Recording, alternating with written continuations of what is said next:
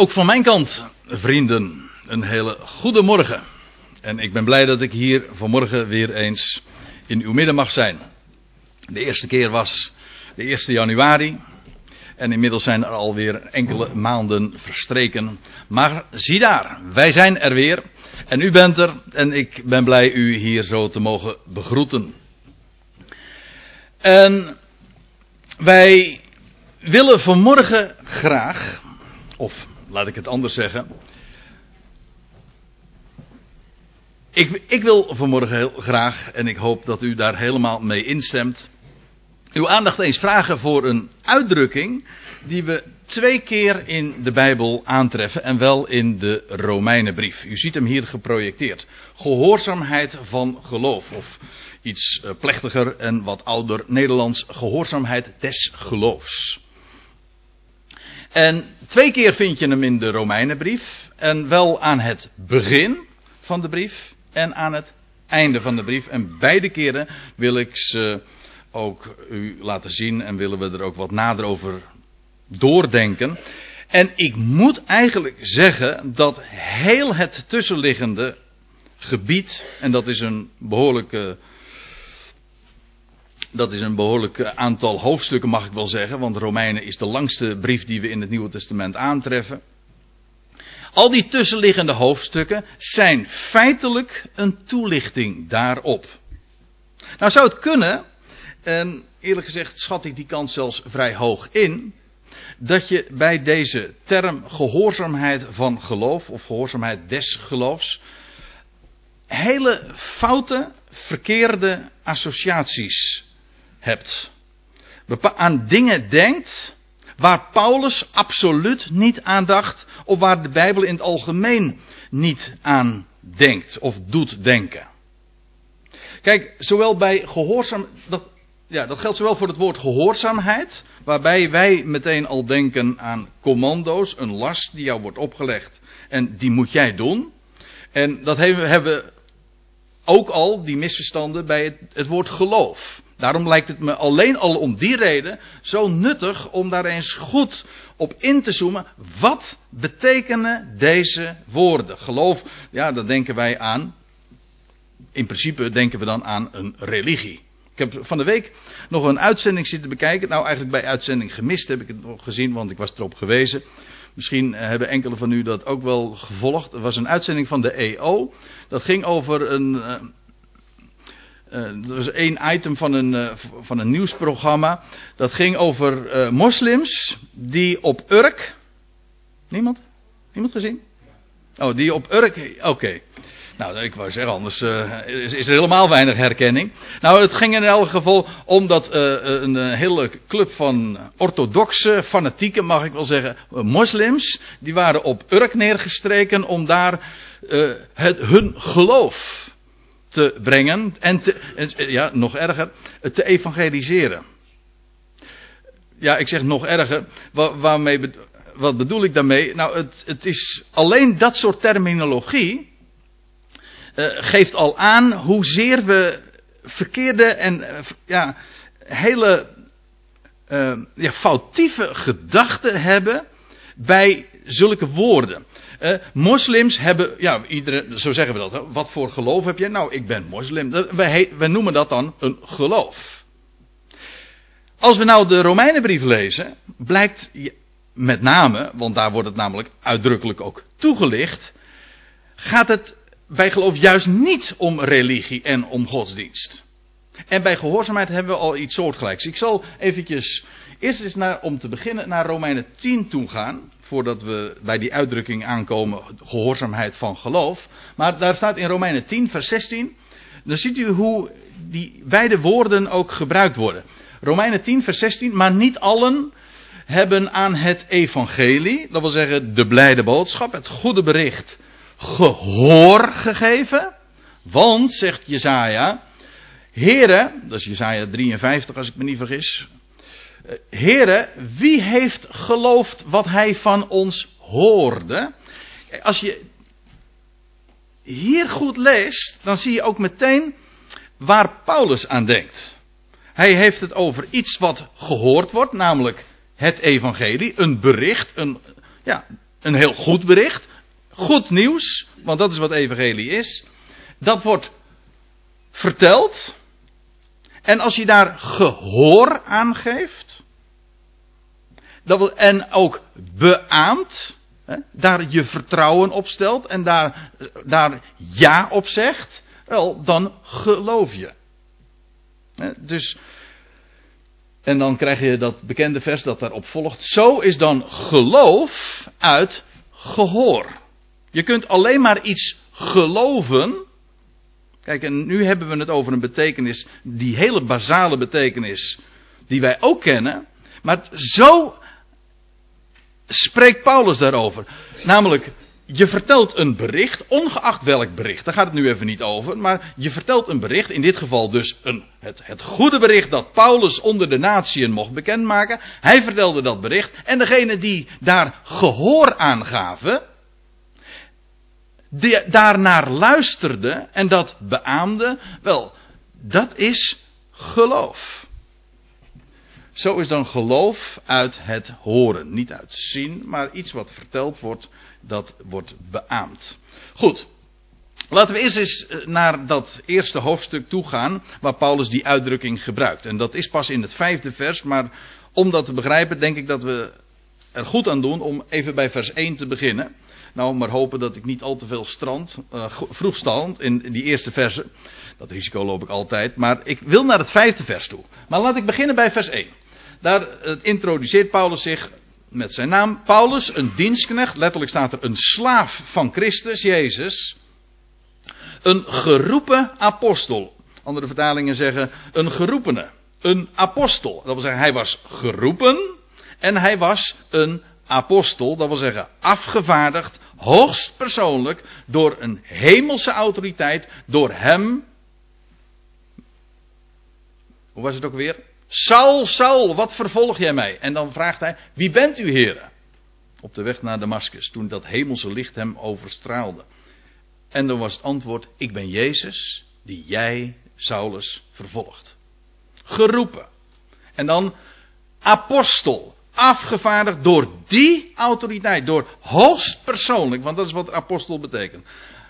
Een geroepen apostel en dan afgezonderd tot verkondiging van het evangelie van God. Als je het trouwens heel eh, letterlijk leest. En, en staat, degenen die een statenvertaling hebben, die zien dat trouwens ook. Want daar zijn die woorden tot verkondiging van gewoon weggelaten. En dat is terecht. Er staat letterlijk afgezonderd tot het evangelie van God. Afgezonderd voor dat evangelie van God. Maar ja, aangezien uh, een, een, het evangelie een bericht is, iets wat verteld wordt, moet dat dus, als je afgezonderd bent voor een bericht, ja, betekent dat dat je dat dus vertelt. Want een bericht is juist iets dat wat bericht wordt, wat verteld wordt, wat doorgegeven wordt of wat medegedeeld wordt. Een bericht houdt op een bericht te zijn als het niet bericht wordt. Hm? Ja. Afgezonderd tot verkondiging van het evangelie van God. Uh, moet ik goed doen. Dat hij tevoren door zijn profeten beloofd had in de heilige schriften. Dat is feitelijk wat Paulus ook altijd deed als hij ergens kwam. Hij ging uitleggen dat wat God ooit had beloofd door de profeten in de Tenach, in de Hebreeuwse Bijbel, inmiddels vervuld is. En wat hij dan deed, dat deed hij vooral natuurlijk in de synagoge, als hij daar kwam. En wat hij dan deed was de Bijbel gewoon voor hen openen. hun Bijbel, de, het, ons Oude Testament. En dan liet hij zien van kijk, zo, dit is de Messias, dit is zijn profielschets. En hij is inmiddels gekomen. Dat hij tevoren, hij, dat is God dus, tevoren door zijn profeten beloofd had in de heilige schriften. En dan volgt een toelichting op wat dat evangelie is. Namelijk aangaande zijn zoon, dat wil zeggen de zoon van God, gesproten uit het geslacht van David, uit het zaad van David. Want dat was namelijk precies wat was beloofd. In talloze profetieën. Dat wil zeggen naar het vlees. Hè? Dat wil zeggen, als het gaat om zijn, zijn stamboom, was hij uit het, het zaad van David. En staat er, dat was dus naar het vlees, maar naar de geest der heiligheid door zijn opstanding uit de doden. Nou, ik, ik, ik wil het niet tegenspreken, maar het staat er wat anders. want er staat letterlijk, door opstanding van doden. Het gaat niet, als u het mij vraagt, hier, wat hier letterlijk staat, gaat niet over het feit dat Jezus Christus zelf is opgestaan uit de doden. Dat is natuurlijk uiteraard zo. Maar hij bewees de zoon van God te zijn. Hij, werd, hij verklaarde de zoon van God te zijn. Niet door zijn opstanding uit de doden, maar het letterlijk staat er door opstanding van doden. Dat wil zeggen, doordat hij doden deed opstaan. En in zijn leven, voor zijn eigen dood en opstanding, deed hij inderdaad doden opstaan. En ik heb hier een plaatje wat je niet al te duidelijk ziet. Eh, bekend is natuurlijk de geschiedenis van Lazarus. Lazarus, kom uit. Wel, toen bewees hij, toen verklaarde hij Gods zoon te zijn in kracht. Door doden te doen opstaan. Dus de gebruikelijke vertaling en daarmee ook de verklaring is denk ik niet helemaal correct. Maar goed, hoe dan ook, die zoon van God wordt gekenmerkt door dat hij triomfeert over de dood. En dat heeft hij gedurende zijn leven al bewezen. En uiteindelijk als als ik het zo oneerbiedig mag zeggen, als klap op de vuurpijl, zijn eigen opstanding uit de doden. Verklaart Gods zoon te zijn in kracht, Jezus Christus, dit is de naam, dit is de titel, de gezalfde, de Mashiach, onze Heere. Dat wil zeggen, hij is door zijn opstanding Heer. Degene die eigenaar is van alles. Waarom? Wel, de prijs is betaald. Toch? De prijs is betaald en nu is alles zijn eigendom. Nou, Romeinen 10 staat, Hij is Heer van allen. Dat wil zeggen, alles is zijn, alles en iedereen is zijn eigendom. Waarom? Hij heeft de prijs betaald. Je bent gekocht en betaald. Daarom onze Heer. En een gelovige is eigenlijk iemand die dat erkent.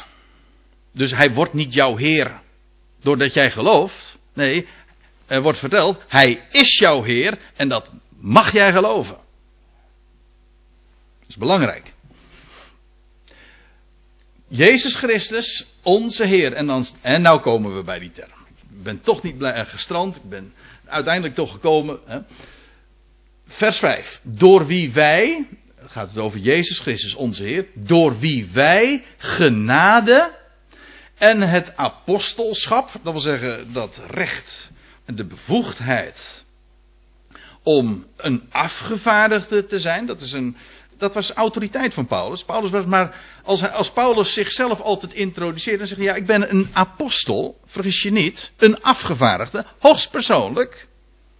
Als ik wat zeg, dan is, zijn dat niet mijn woorden, dan is dat niet mijn autoriteit. De autoriteit die ik heb, en waarmee ik spreek is de autoriteit van mijn hemelse zender. Door wie wij genade en het apostelschap ontvangen hebben, om, en nou komt het, om gehoorzaamheid des geloofs te bewerken. Of nou letterlijk staat er gewoon tot gehoorzaamheid des geloofs. Voor zijn naam onder al de natieën. En Paulus is iemand, een, wel een prachtig voorbeeld van iemand die inderdaad gedurende tientallen jaren overal uh, in de wereld is geweest. En, en daar onder de natieën verkondigd heeft. Wie Jezus Christus is. In de eerste plaats natuurlijk de, de natieën. Uh, bekendgemaakt met het feit dat er één God is. En vervolgens vertelt dat die ene God zijn belofte vervuld heeft. Namelijk in Jezus Christus. En dan zegt hij er nog bij, om gehoorzaamheid van geloof te bewerken, onder al de natieën, onder al de heidenen, tot welke ook gij behoort, zegt hij dan tegen die mensen daar in Rome, geroepenen van Jezus Christus. Haakje sluiten en nou gaat hij weer verder. Paulus werkt heel veel met dat soort tussenzinnen. Maakt het niet altijd even makkelijk om te lezen, maar goed. Als je een beetje bij de les blijft, dan, dan moet het toch niet uh, al te moeilijk wezen. U ziet het, deze gelovigen, deze te Romen, die, die worden hier aangesproken en aanges, nou, aangeschreven moet ik zeggen. Paulus was zelf niet op dit moment al in Rome geweest, maar hij zegt jullie zijn geroepenen. Dat is een mooie, mooie term, juist ook als we het hebben over gehoorzaamheid van geloof. Er wordt een bericht verteld. Paulus was afgezonderd tot dat evangelie van God. Hij zou dat, en hij heeft dat verteld. Heel eenvoudige boodschap. Er is één God. Er is één iemand die naar, zijn naar Gods belofte gekomen is. Jezus, de Christus. Hij is opgestaan uit de doden. Hij is de levensvorst. Hij is Heer van allen. En er zijn de mensen bij wie die boodschap landt. Als ik het zo mag zeggen. Of het, het kwartje valt, zeggen we dan. Even tussen haakjes. Dit is wel heel erg leuk. Het kwartje valt, hè. Ik vind die erg mooi in dit verband. Want een kwartje, dat is een heitje. Dat weet u toch, hè? Ja, een ja maar zeggen, wij zeggen dan een heitje voor een karweitje. Maar bij Paulus is het juist niet voor een karweitje. Een heitje, een heitje, dat is heel leuk. Een heitje is Hebreeuws. Dat komt al, nou, ik moet het goed zeggen. En het woord heitje komt uit het Hebreeuws. De letter he is namelijk de vijfde letter van het Hebreeuwse alfabet. De vijf. Een heitje. En een, een, een kwartje, dat, is vijf maal, dat zijn vijf stuivers. Vijf maal vijf dus. Een heitje, dat komt dus eigenlijk uit het Jiddisch. Via de, uh, de Joden hebben dat zeg maar, die term uh, in, het Nederlands uh, geïntroduceerd. Een heitje is dus gewoon vijf maal vijf. Ja, waarbij ik moet zeggen, een hei, de he in de Hebreeuwse symboliek, dat is altijd genade. Vijf maal vijf helemaal. Dat is genade, dat is genade in het kwadraat. Ja. En als dat kwartje valt, hm, ja, dan is de boodschap van genade, komt precies daar waar het wezen moet. En dat is dus niet een heitje voor een karweitje. Nee, de, de, boodschap is juist, het is genade. Het is om niet, je krijgt het gewoon. En dat, dat, dat kwartje valt zonder een. Dat is dan weer typisch Nederlands. Dat is, typisch, dat is dan weer religie. Hè. Je, krijgt dat, je krijgt dat heitje voor een karweitje, maar dan is het eigenlijk al geen heitje meer. Als u begrijpt wat ik bedoel. Ja. Nee, het is, het is gratis. En als het gratis is, en, en, en als u zegt, ja, maar uh, het kost niet zoveel. En hij, nee, het is gratis, of een beetje gratis bestaat. Ik blijf het zeggen, beetje gratis bestaat niet. Het is gratis of het is niet gratis. Waar of niet? En een beetje zwanger bestaat niet en een beetje gratis ook niet. Het is ja of nee. Half dood ook niet. Nee, nee, nee, ook niet, nee. Er zijn een heleboel dingen die je wel half te doen, maar uh, dit zijn van die begrippen als gratis, uh, een begrip als gratis en dat is absoluut. Paulus zegt in Romeinen 11, vers 6. Als het uit genade is, dan is het niet uit werken, want als het werk is, dan is genade geen genade meer. Ik citeer het een beetje vrij terwijl ik het zo zeg, maar zoiets staat er dan toch. Hè? Lees het maar eens na. Ja. Maar gehoorzaamheid van geloof. Gehoorzaamheid wil zeggen, uh, heeft te maken dus met gehoor geven aan die boodschap van genade. Van geloof. Nou, ik zal u vertellen, en nee, ja, ik zal u vertellen, ik zal u vertellen dat wat Paulus toelicht in deze Romeinenbrief, hoe geloof haaks staat op werken. Dus je kunt niet zeggen van ja, geloof dat is een, een ander woord voor, voor, voor religie. Nee, nee, uitdrukkelijk niet. Geloof heeft te maken met wat God belooft te zullen doen en een mens beaamt dat. Het voorbeeld in de Romeinenbrief is daarvoor, om dat te illustreren, is Abraham. Er wordt een heel hoofdstuk aan gewijd. Romeinen 4. Daar moeten we dan naartoe gaan. Een schitterend voorbeeld. En Paulus brengt dat hier voor het voetlicht. Hij doet dat in de gelaten brief ook. Abraham. Die man die God geloofde. En van wie we lezen in Genesis 15. Hij geloofde God en het werd hem tot gerechtigheid gerekend. Maar lees dan even goed wat er staat. Romeinen 4. Dan zullen we zien wat inderdaad geloof is. En ook wat gehoorzaamheid is. Ik kom daar straks ook nog op terug. Um, Romeinen 4. We zijn natuurlijk midden in het betoog. Paulus had inmiddels alweer een aantal hoofdstukken geschreven. Maar dan, dan zegt hij in vers 3 van dat hoofdstuk. Want wat zegt het schriftwoord? Abraham geloofde God en het werd hem tot gerechtigheid gerekend. Even bij de les, even terug in de geschiedenis. Genesis 15, daar leest u het. Dat God Abraham in de nacht roept. En hij Abraham, die op dat moment kinderloos was, inmiddels al een oude man, 75 jaar. Kinderloos. Het zat er ook niet in dat er ooit kinderen zouden komen, want Sarah's moederschoot was verstorven, staat er. Ze was onvruchtbaar. Maar dan wordt Abraham geroepen in de nacht en dan mag hij omhoog kijken en dan zegt God tegen hem. God vraagt niks, maar God zegt tegen hem, nou, terwijl hij naar die sterrenhemel daar kijkt, daar in het Midden-Oosten, dan, dan, zie je zoveel meer sterren dan wat wij hier aan sterren kunnen waarnemen. Dat is geweldig als je dat in de, in de woestijn beleeft. Maar goed, dan ziet hij al die sterren en dan zegt God, zo, Abraham, zo zal jouw nageslacht zijn. Zijn naam wordt, gaat hij trouwens ook ontlenen. Of de naam die hij vervolgens krijgt, is ontleend aan die belofte. Vader van vele volken, moet je je voorstellen. Een oude man, kinderloos. Een vrouw die onvruchtbaar is, ook al oud trouwens. En dan krijgt hij die belofte. Zo zal jouw nageslacht zijn. En dan staat er, en Abraham geloofde God. Letterlijk staat daar in het Hebreeuws het woordje. Hebben we het weer even over Hebreeuws. Hm? Er staat gewoon het, ons woordje amen. Abraham beaamde God. En dan staat er, en het werd hem tot gerechtigheid gerekend. Dat wat Paulus naar voren brengt hier in Romeinen, dat is niet nieuw. Dat stond al duizenden jaren in de Hebreeuwse Bijbel, in de Tenach.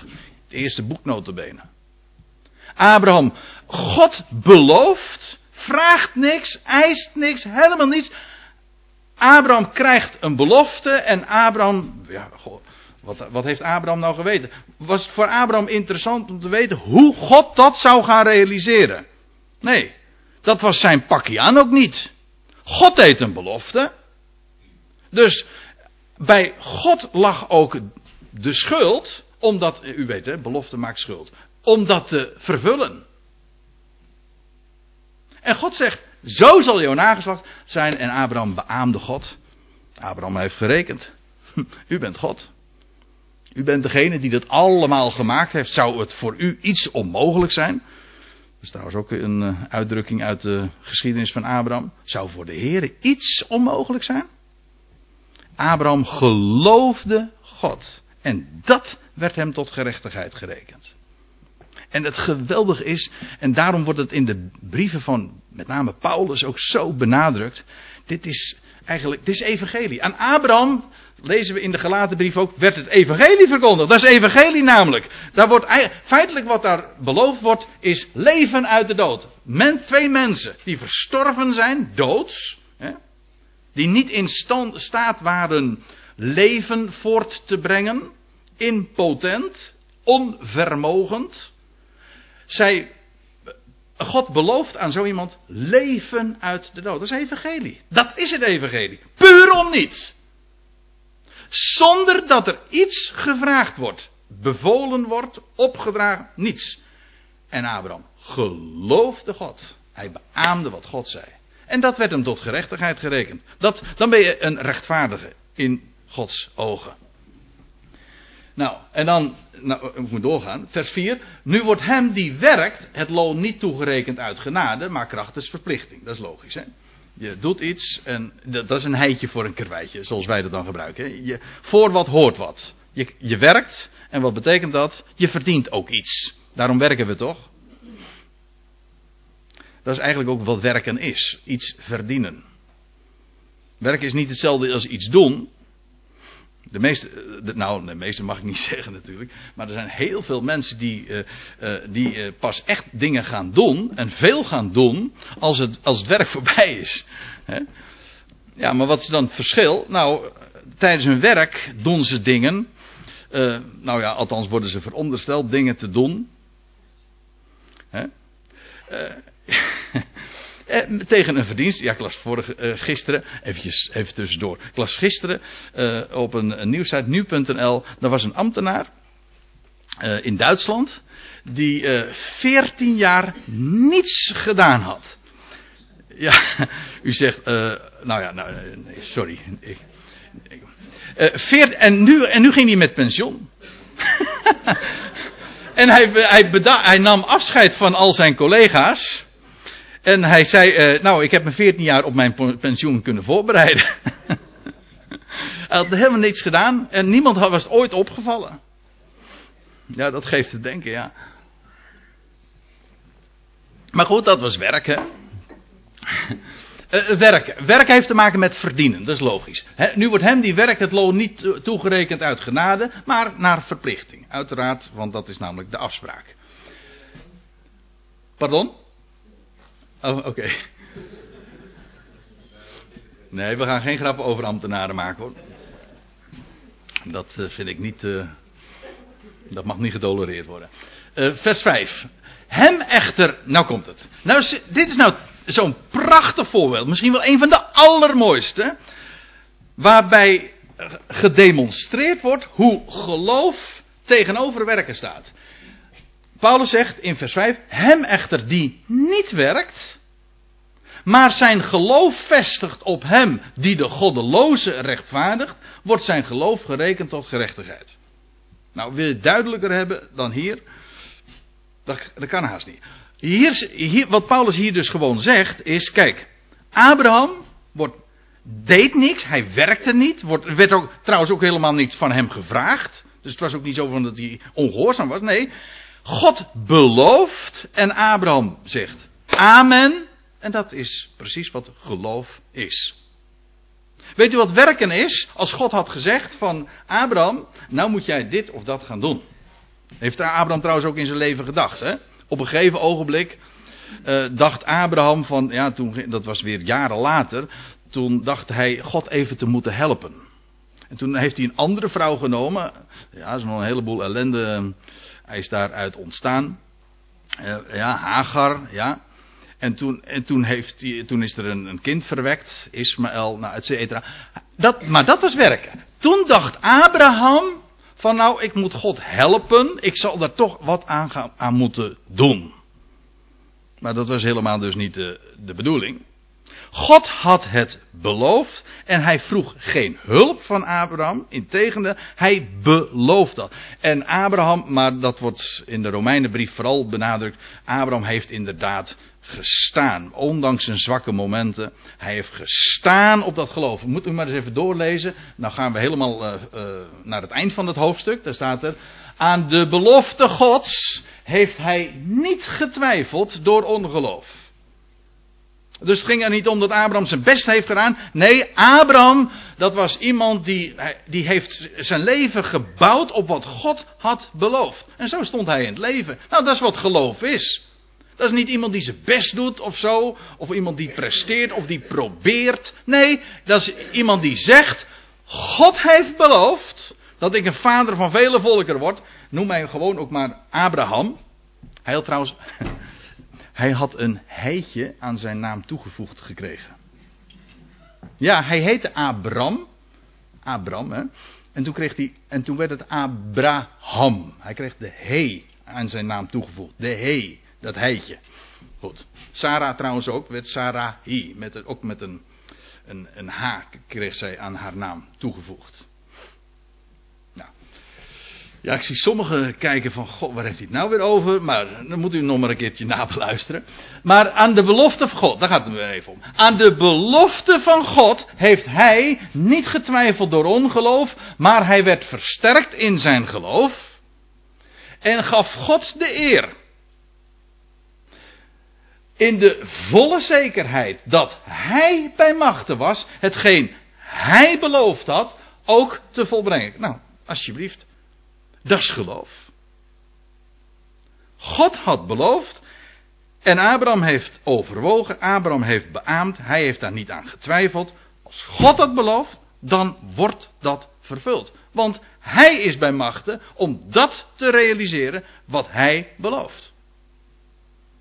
Ziet u, dat is geloof. Abraham heeft daar gehoor aan gegeven. Dat is gehoorzaamheid van geloof. Ziet u dat dat niets met religie te maken heeft? Of met je best doen, of met proberen, of met prestaties, of niets. Het heeft te maken met het rekenen met en het uitgaan van en het beamen van wat God beloofd. Het is dus nooit een last op onze schouders. Bij gehoorzaamheid van geloof, nou, ik heb wel vaker erover gehoord, maar altijd weer dan uh, blijkt dat, ik bedoel ook in de in, in, in, christelijke wereld is dat zo gebruikelijk, het is zo godsdienstig als, ja, ik, als de pest, ja. Ja, zo godsdienstig als de pest. Ik zal, dat woord past in dit geval helemaal. Waarom? Omdat men dan toch weer, via een achterdeurtje, toch weer last op de mens legt. En dat is nou, dat is onder, als u, als u nou aan mij vraagt, wat is ongeloof? Nou, dat is ongeloof. Dat is, dan heb, dat is geen gehoorzaamheid van geloof, dat is gehoorzaamheid van werken.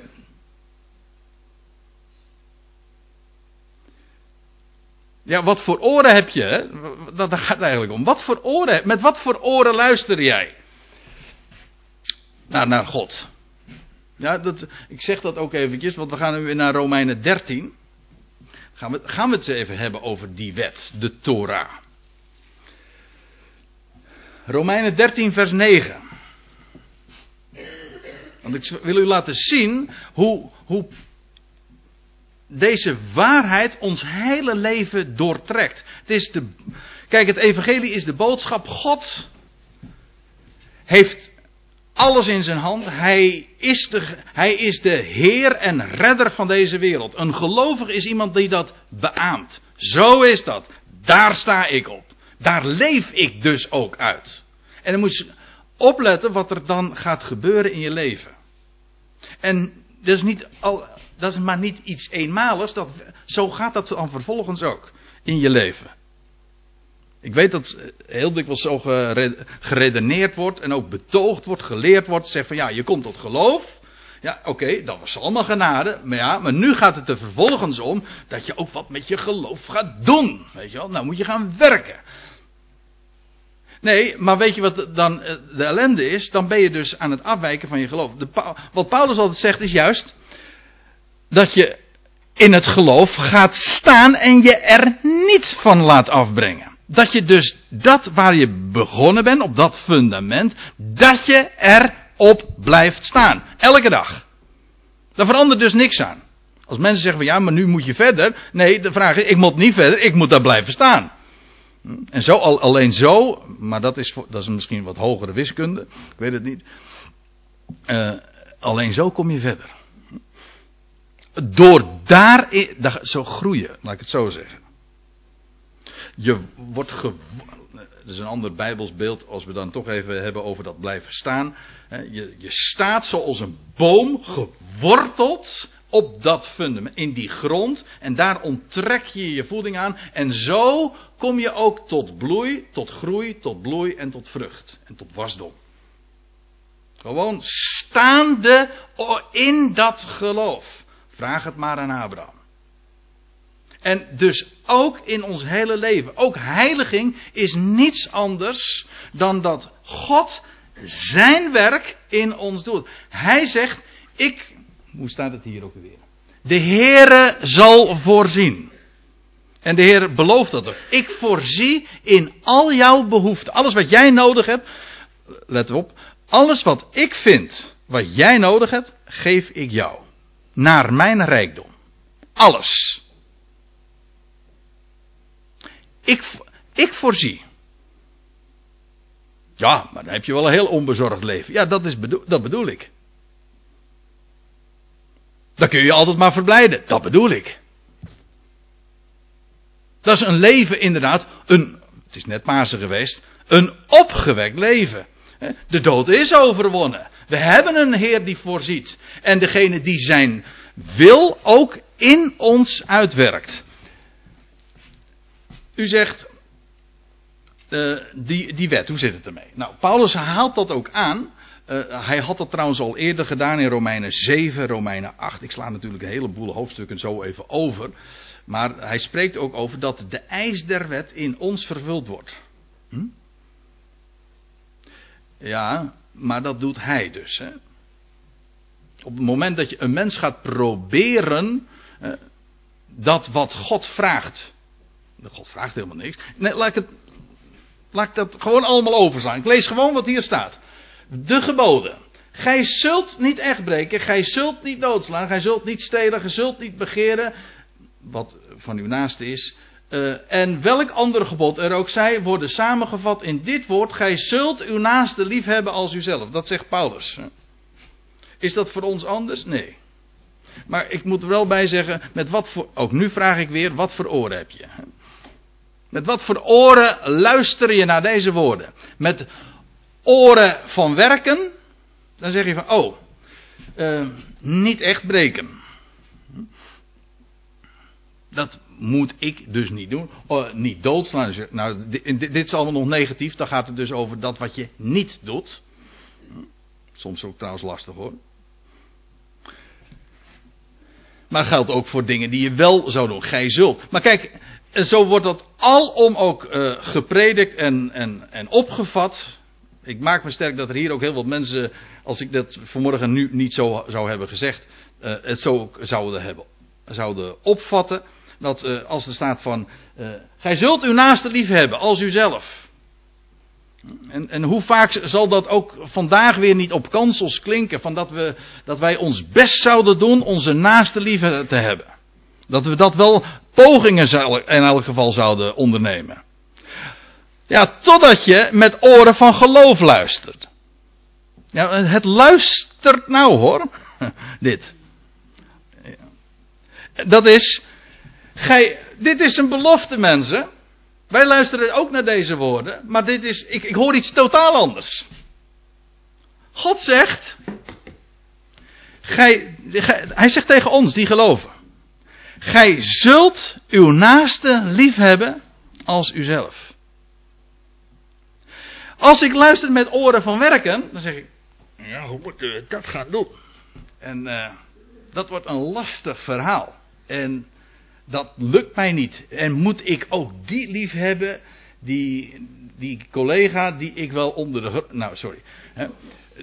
Die of die eh, persoon daar bij ons in de buurt, of die, nog even dichter bij huis, die broeder of zuster. Nee, alsjeblieft zeg. Nee, nee, nee, nee. nee. Die, die kan ik helemaal niet lief hebben. Kijk, dan zit je, dan luister je met oren van werken. Want jij denkt dat er iets van jou gevraagd wordt of dat er een last op jouw schouder wordt gelegd. Maar luister nou met oren van geloof. Gehoorzaamheid van geloof zegt, dank u wel God, u belooft aan mij, ik zal mijn naaste lief hebben. Hoe u dat gaat realiseren, weet ik niet. Maar ik dank. Kijk, leven uit geloof is heel praktisch. Dat ik, dat ik vandaag zeg. Hè, dat je leeft uit geloof. Niet gisteren. Nee, gewoon vandaag. U belooft, ik zal mijn naaste lief hebben. Wat wordt er gevraagd? Niets. God belooft. En wat zeg je dan? Dank u wel dat u dat in mijn leven gaat realiseren. Ik geloof, wat eh, we lazen van Paulus in Romeinen 4. Nee, over Abraham ging dat. dan zeg, dat Abraham geloofde in God dat hij bij machten is hetgeen hij beloofd had ook te vervullen of te volbrengen. Dat geldt voor deze dingen ook. Al die dingen. Gij zult mijn getuige zijn. Nou, je, je, gij zult heilig zijn. Ja, dan niet de versie van de MBG-vertaling en de MBV-vertaling eh, in 1 Petrus 1, vers 18 geloof ik. Daar staat er van, wees heilig. Streep door, alsjeblieft, want dat is vertaald met een pen van werken. Er staat, gij zult heilig zijn. Dat is een belofte. En op het moment dat je vertaalt, wees heilig, dan ben je dus gewoon van het geloof afgeweken. Ja, dat is scherp, maar het is wel zo. Het luistert nou. Het is geloof of het is werken. Als het geloof is, dan belooft hij dat te vervullen. En dat betekent dus dat we de dag, als we, als we leven uit geloof, dan beginnen we de dag met hem te danken voor dat wat hij belooft. In alles te voorzien en dat wat ik niet kan, dat is geen enkel probleem. Geloof heeft niets te maken met jouw eigen vermogen. Ook gaat volstrekt voorbij aan ons eigen onvermogen. Sterker nog, dat wordt verondersteld. Als je zegt, ik kan het niet, nee, dat. Eh, nou en? Jij hoeft ook helemaal niks te kunnen. Ik zeg toch, ik vervul dat. Jij zal dat doen. En, je gel en geloof zegt amen. Ja. De liefde staat er, doet de, doet de naaste geen kwaad. Daarom is de liefde de vervulling van de wet. Liefde, en ik, heb het, ik wil het er best nog even bij zeggen. Liefde, dat is het woordje agape. En dat is maar niet zomaar liefde, dat is onvoorwaardelijke liefde. Dat is niet eens liefde die een mens kan realiseren. Dat is de liefde die God heeft voor deze hele schepping. Onvoorwaardelijk. Hij houdt van elk schepsel. Waarom? Het is, zijn werk, het is werk van zijn handen. Dat is onvoorwaardelijk. Hij houdt niet van jou omdat jij iets gedaan hebt of voor hem gekozen hebt en dat soort onzin. Dat, is helemaal, dat, dat is, heeft er niets mee te maken. God heeft lief. En we, dat is trouwens ook Romeinen. Eh, als je, als je gelooft het evangelie, dan weet je, dan ken je de boodschap van God die deze wereld onvoorwaardelijk lief heeft. En weet je wat er gebeurt? Dat de liefde Gods in onze harten, Romeinen 5 vers, wat is het? 6, 7, 8. In onze harten is uitgestort. Dat is echt, uh, dat gaat heel explosief. Hè? De, de, de, de liefde van God is in onze harten uitgestort. Dat wil zeggen, je krijgt kennis aan een God die lief heeft, onvoorwaardelijk, deze hele wereld, elk schepsel. En die liefde wordt in ons hart uitgestort. En uit die liefde leven wij dagelijks. En we danken God elke dag. Heren, u hebt beloofd, gij zult uw naaste lief hebben als uzelf. En ik, dat u dat vandaag in mijn leven gaat realiseren. Dank u wel. Dat is gehoorzaamheid van geloof. En nou gaan we tenslotte naar Romeinen 16, want ik zie dat ik aan mijn tijdgrens eh, nader. Ja, niet dat die mij hier is gegeven hoor, maar. Hm? Oh, ook nog niet. Ja, daag me niet uit, Peter, want. Romeinen 16, want ik zei u al hè, aan het begin van deze toespraak. Dat dat Paulus die uitdrukking gehoorzaamheid des geloofs twee keer bezigt. Aan het begin van de brief, Romeinen 1 vers 16, uh, Romeinen 1 vers 5. En aan het einde van deze brief in Romeinen 16. En het hele tussenliggende deel is een toelichting daarop. Goed, Romeinen 16. Dat, dan sluit Paulus zijn brief af met deze woorden plechtig, maar ook een, is een ode ook. Hem nu, die bij machten is u te versterken. Of letterlijk staat er, nee, heb je het weer. Te bevestigen. Ik meen dat de Statenvertaling dat heeft. Klopt dat? U bij machten is te, ver, te bevestigen? Ja? Bevestigen, weet je wat dat betekent? Dat betekent vast te doen stellen. Waarin? Nou, in het geloof. Dat je daar dus niet van laat afbrengen. Laat je niet wijsmaken door al die praatjes, al die verhalen, al die leringen. Ook al wordt dat door hooggeëerde mensen verteld. Laat je niet afbrengen van dat geloof. Hij is bij machten je vast te doen zetten. Dat is wat bevestigen is, toch? Hè? Dat is je, je vast te zetten. Bevestigen. Hij die hem nu die bemachte is u te bevestigen. En dan zegt hij naar mijn evangelie. Het prachtige. Dat Paulus zo dat verkondigt. Mijn evangelie. Dat evangelie van Paulus. Dat, die boodschap die aan hem was toevertrouwd. En bekendgemaakt ook. En dan zegt hij erbij. Of, hij zit al tussen haakjes. Hè? Als hij, hij gaat over de verborgenheid spreken. En dan doet hij dat, dat is een, een, in een tussenzin. Dat is wel vaker. Efeze 3 is ook zo'n tussenzin. Gaat het trouwens ook over die, die boodschap die eeuwenlang, aionenlang is verzwegen. Ja, maar dat is dan tussen haakjes. Dat is ook e, e, even toch tussendoor ook gezegd. Dat is mooi, want het illustreert feitelijk wat de verborgenheid is. Namelijk tussen haakjes. Het is iets wat er tussen geschoven is. Want deze zin, hem nu die bemacht is u te versterken, die wordt pas aan het eind van deze zin, ik zal hem straks voorlezen, wordt die afgemaakt. En dan in die tussenzin, tussen haakjes, spreekt hij over de verborgenheid. Dat, daarmee is eigenlijk stilistisch tot uitdrukking gebracht wat de verborgenheid is. De verborgenheid, de boodschap van de, die in deze tijd gebracht wordt. De boodschap van Paulus. Dat is ertussen geschoven. Dat is een onderbreking. Heel mooi. Trouwens, Paulus' naam ook. Paulus' naam betekent ook, is ook een onderbreking. Hij heeft ook te maken met pauze. Een onderbreking. Naar mijn evangelie en de prediking van Jezus Christus. Naar de openbaring van het geheimenis, de verborgenheid. Eeuwenlang, ajonenlang verzwegen. Maar, ja, ik ga er nu even snel aan voorbij.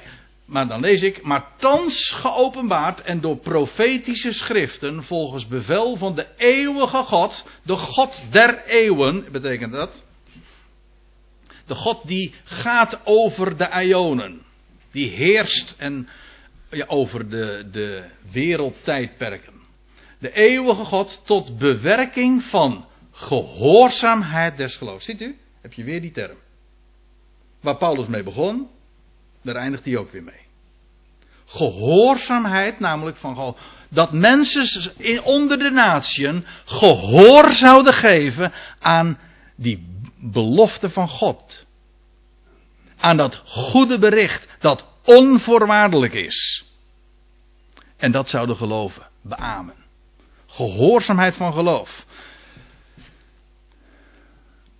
Uh, die gehoorzaamheid des geloofs bekendgemaakt onder alle naties, onder alle volkeren. En dan hem, de alleen wijze God, zij door Jezus Christus de heerlijkheid in alle eeuwigheid. Letterlijk staat er tot in de Ionen. Amen. Waarmee Paulus gezegd heeft, als hij de. Dus hij, hij sluit deze brief af. Hij heeft zulke geweldige dingen mogen optekenen. En, en God zij dank dat wij daar nu, 2000 jaar later, zo kennis van mogen nemen. Dat we deze dingen ook nog mogen uitstallen. Er is niets aan veranderd. Deze waarheid. Over de, over de God die ons vaststelt in het geloof. En dat, dat Paulus heeft mogen bekendmaken. Onder de natie. Onvoorwaardelijk. Een belofte dat Hij degene is, de Heer en Redder van deze wereld, maar ook degene die in ons leven Zijn wil in ons en door ons realiseert. En er zijn mensen die zich geroepen weten. Bij wie dat kwartje valt, die, en dat was toen zo, en dat is nu nog steeds zo. Vertel het. Ja, en er zijn er mensen die dat, die dat niet oppakken, misschien wel horen, maar daar geen gehoor aan geven. Maar er zijn ook mensen en die denken: wauw, geweldig, wat een God. Wat een boodschap, wat een rijkdom.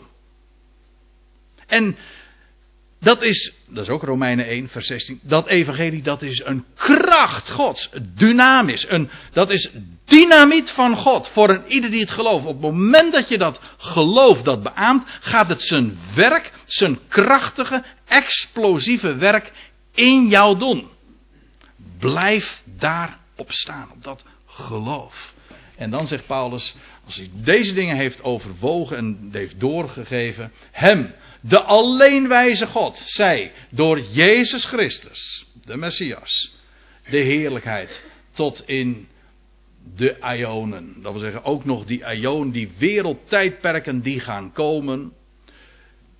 Hem zij de heerlijkheid. Want precies dat is de waarheid waar het allemaal om draait en waar gehoorzaamheid en geloof ook mee te maken hebben. Het wijst namelijk naar Hem.